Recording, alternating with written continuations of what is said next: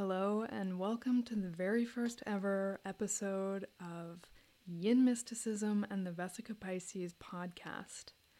I am your host, Brynja Magnuson, and this is going to be a podcast series discussing Yin, Yin mysticism, and the tactics that we can use to propagate Yin methods to walk in a sagely, mystical way that propagates abundance in our lives.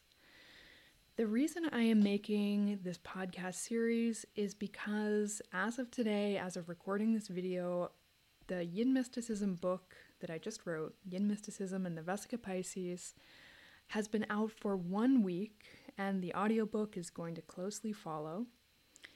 And I wanted to continue the discussion of Yin because it needs more than just a book. It needs more than just illustration. It's a very heavy topic. But it is a topic that I have used as my personal worldview to understand almost everything that has come across my path in the past few years. I think sometimes about how scientists and mathematicians and physicists live in their own world, like a fantasy world where they are using their mathematical equations that they have drawn up and applying that to reality and seeing if their world that they have created with their theory matches up with reality. And that is very much how I use Yin mysticism. It has become like a theory that I apply to everything to help me in any kind of situation, whether it's my actual behavior and conduct, or if it is just about things that are confusing to me that I don't understand yet. Just about my own contemplation about spirituality and the nature of the universe, things that don't make sense to me, things that are frightening. And so this podcast series is going to go through all the topics of that book and continue on in many more topics, because Yin is an infinite, it is an infinite topic. It goes on forever. It can be applied to anything through any context.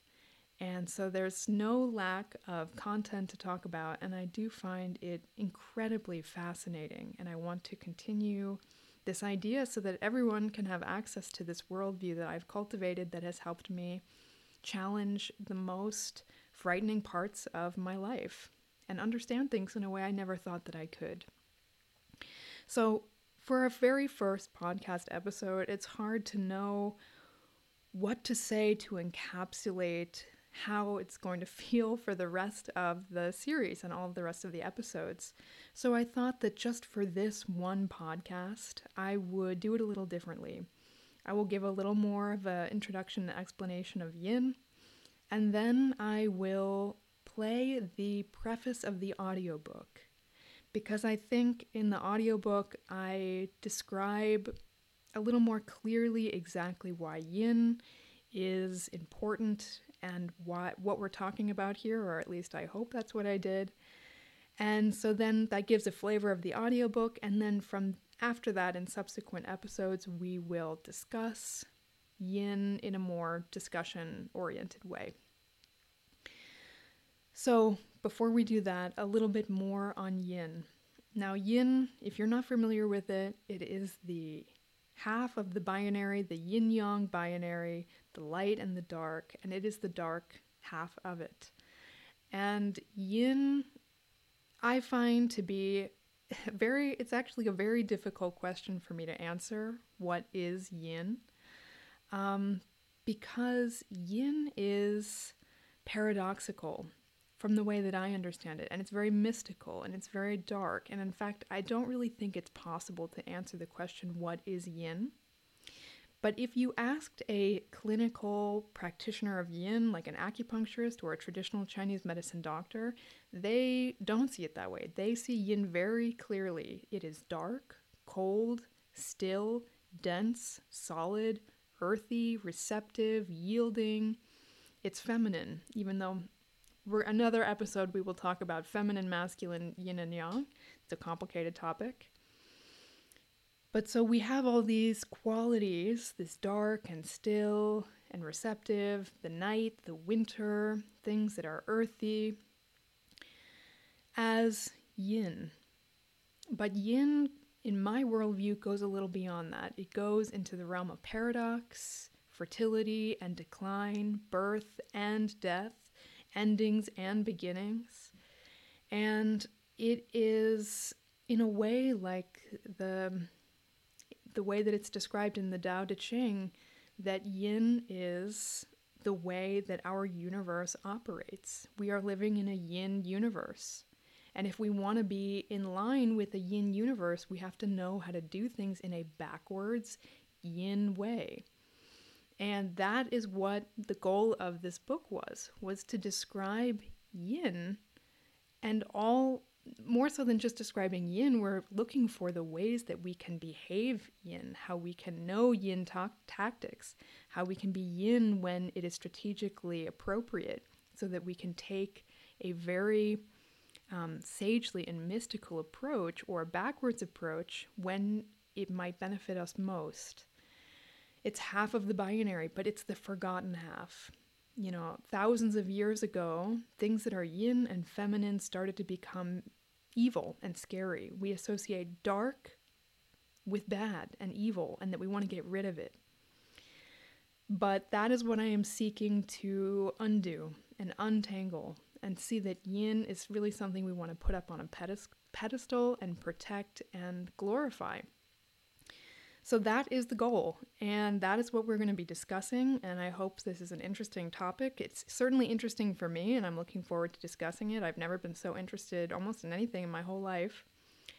And um, without further ado, I will play the preface of the audiobook, and then from there, we will go on to episode two and start discussing. Preface. In the stillness of yin, all action is created, and all change is made. This book is an invitation into the forgotten and richly dark world of the yin mystic. Yin, while often equated with the feminine, is something that lives equally in women and men. Regardless of one's relationship with masculine or feminine, everyone contains the mysticism of yin. Every single person has a deep storehouse of mysterious yin, rife with potential riches, meaningful innovation, and the terrifying unknown. When one knows how to walk in a yin way, they orient themselves to the fabric of reality. This is why one who navigates life in a yin way is masterful, because they work with the current of the cosmos, and they feel the contextual web of possibility. Lao Tzu was first to immortalize this idea into writing. Thousands of years ago, he wrote a timeless and simple guidebook that outlines how a master is one who walks in a yin way. This classic of yin was named the Tao Te Ching, or the Book of the Way. Variability and transformation germinate in yin. It is the paradoxical headwaters of all doing. Therefore, one who embodies and supports yin skillfully feels their way, humble and accepting, through any challenge. In the stillness of winter, yielding of water, surrender of paradox, and depth of grief, lies a concealed yin guidance. Something meaningful, creative, and fecund lies absolutely obscured in yin phases. Yin phases are found at the bookends of life, in gestation, birth, death, and bardo. But yin phases can also be found throughout the seasons of life, such as depression, separations, grief, chaos, confusion, unknowing, in-betweenness, lostness, healing, rehabilitations, transformations, or winter. Through contemplation of the following fifty-one yin topics, I hope it will become evident that within each of these heavy yin subjects, there lies a secret, obscured meaning, wisdom, or guidance. It is my hope that the hidden meaning of these yin elements and phases will open itself uniquely to the listener. What is yin? And what is the mysticism that comes from embodying a yin way of doing things? Yin is one half of the dual yin-yang binary. Thousands of years ago, an ancient worldwide obfuscation of yin values occurred. Yin and the feminine archetypes were cast as dangerous, evil, and inferior. As a result, millennia later, we are now dependent on the yang way of doing, thinking, knowing, and feeling, the straightforward and active approach. The yang way espouses action, force of will, confrontation, and hierarchy. The yang way values logic, clarity, correctness, confidence, perfection, positivity, sequentiality, and busyness. The yang paradigm tells us to assuredly forge ourselves forward as the only path to success. Yet yin offers us an equally effective opposite way from the yang approach if we could only relearn to value it. Emerging from thousands of years of bad P R, coated in a patina of stigma and fear, yin is more needed than ever. The world is in a yang climax state, and without yin to balance it, it will collapse under its own speed and heat. Nature will find its own way to counteract the yang of the world and the human race. But each of us must also understand how to work with yin. To touch our minds to yin is to touch a wound and a sacredness at once. It is sensual and vulnerable, but also terrifying and beyond comprehension. Yin has qualities of oppositeness and paradox, subconscious and unknown, birth and death, variability and stillness, abundance and depletion, fertility and decline, separating and yoking. Yin carries within it a balancing act that nourishes the soul, directs our healing, and teaches spirituality and intuition. This book aims to acknowledge the role of yin topics for their importance and significance in every arena of life, where previously it might have been held in contempt, fear, or obscuration. Simply through acknowledgement, we will begin to interact differently with the yin phases throughout our lives. It will be the collective contemplation of yin that acts as a salve to the world's greatest crises. Yin alone is not a cure-all. Yin-yang is the cure-all. And the integration of two opposites is the solution. But being that yin is the principle that has been neglected, forgotten, and feared, it is currently the universal work of everyone to remember yin. Birth, death, mother, grief. Four years prior to completing this book, two mysterious archetypes captivated my attention, drawing me into the journey of yin contemplation. The two archetypes were the Vesica Pisces and the birth, death, mother, grief archetype. Both of these archetypes proved to be elusive in meaning. But slowly, these two symbols eventually distill to reveal yin as a common denominator. Both archetypes arise at the most mystical of yin moments, in a union and separation with a dark unknown. My quest of investigating these two archetypes through the lens of yin became a constant lens applied to all my life. Eventually, the yin lens consolidated into this book.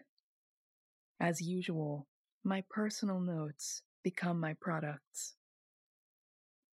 The Vesica Pisces and the birth, death, mother, grief archetype embodied aspects of a mysticism latent in yin.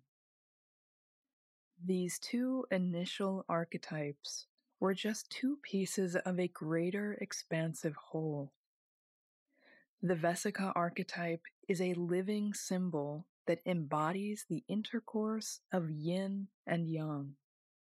We will jump headlong into the Vesica hypothesis in chapter three.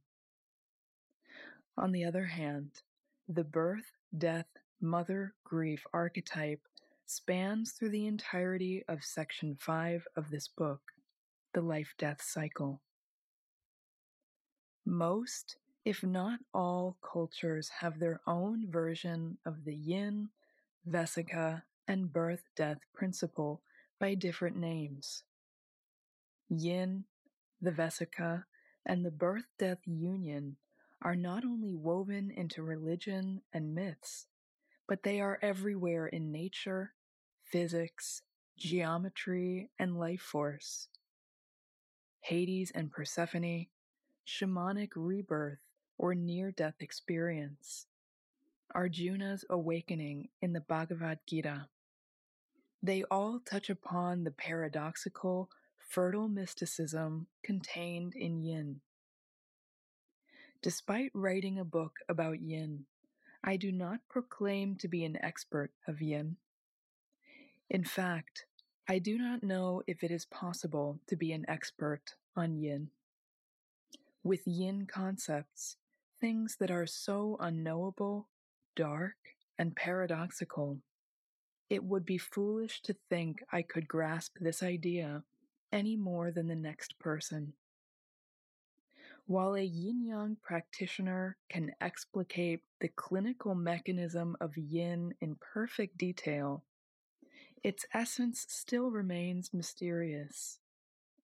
The beauty of yin is that, like a black hole, we can only glean a vague idea of what yin is by observing how it affects the things around it. A direct approach to understanding it can never reveal its secrets. They will always remain inherently mysterious.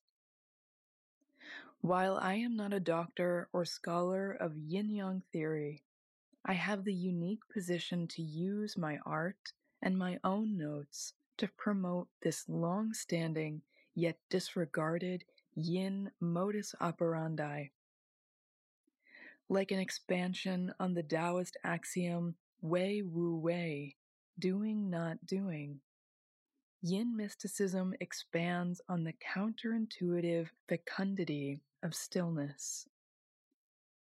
I have taken a measure of artistic license in describing yin because this is not a clinical textbook, but rather it is an invitation to approach life through the neglected strategy of sages. Although I recognize that I am not a definitive authority on this topic, I still feel it is important to share this mystical insight in a way I feel it might touch others most impactfully. In writing this work, I have felt more self-doubt than in any other creative or written work. At first, I attributed this to a belief that I am like a charlatan or dilettante, an artist casually masquerading through the expertise of multiple fields of advanced study like sinology, traditional Chinese medicine, and neurology. I preemptively apologize to the professionals whose fields I may be infringing upon. My books center around taking difficult-to-learn or ancient spiritual content and reviving it with art and words. In doing this, I can act as an intermediary between the expert and the novice in my own learning process. But I have come to realize that a large part of my apprehension is due to the nebulous nature of this work.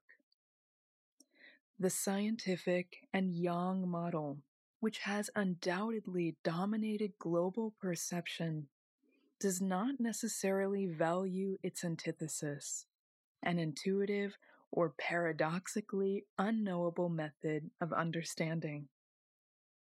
As Matthew Walker wrote, "A theory that cannot be discerned as true or false in this way will always be abandoned by science." Yin is precisely the simultaneously paradoxical true and false that challenges the boundaries of science and logic.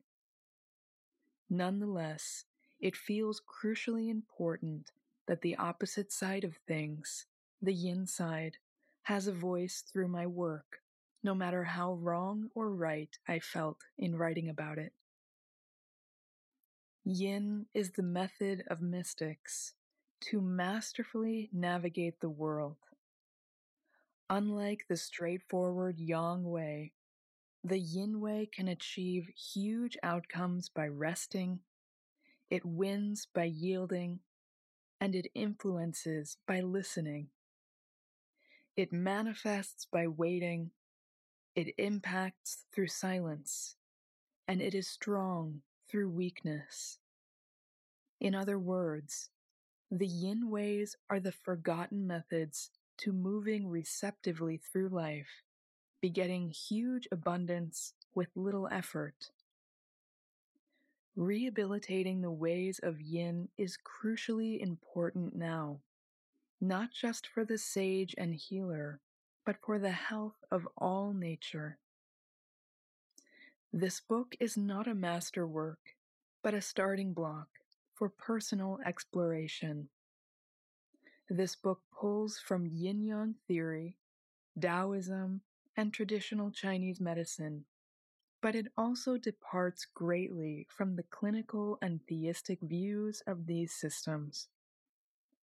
This is a book describing what cannot be described, so we might find if yin techniques make it easier to navigate one's life. As Lao Tzu said, "Practice not doing, and everything will fall into place." A note on the structure of this book. All of my writing is simply an accompaniment to art. The art comes first, then the words follow. Each chapter head has an artwork, and you will find that each artwork has text superimposed on it. The text on the chapter head art is primarily meant for those who want to use yin mysticism in a divinatory capacity, whether through the use of oracle cards, which can be purchased with this book, symbolic dream interpretation, or in their own way of interpreting signs and symbols. While my original intent for this book was simply a written theory, it is evident that the kinesthetic and practical use of card pulling is an incredibly effective method for delivering information to a greater population. Using an oracle card deck breaks up the information into digestible chunks when the reader is ready for them. Yin speaks through visual, sensory, and kinesthetic modes, So it is more than appropriate to link this Yin book with the method of Yin learning. In my personal education, there are many topics I would have never engaged with if I had not had practical, bite-sized, or kinesthetic methods with which to learn them. My goal is to make the heavy concepts in this book as accessible as possible, which is why I have included art, words, and kinesthetic application. Of course, this book does not need to be used with cards. It can stand alone. Additionally, this book is structured into six sections, each with several subsections. The six sections are Yin Foundations, Yin Conduct, Seasons, Life-Death Cycles, Yin Health, and Yin in Energetics, Anatomy, and Human Design. This book does not need to be read in any particular order, although Section one, Foundations, will be referenced throughout the book. Finally, the sixth section of this book includes information about human design, which also may only appeal to a small population of readers.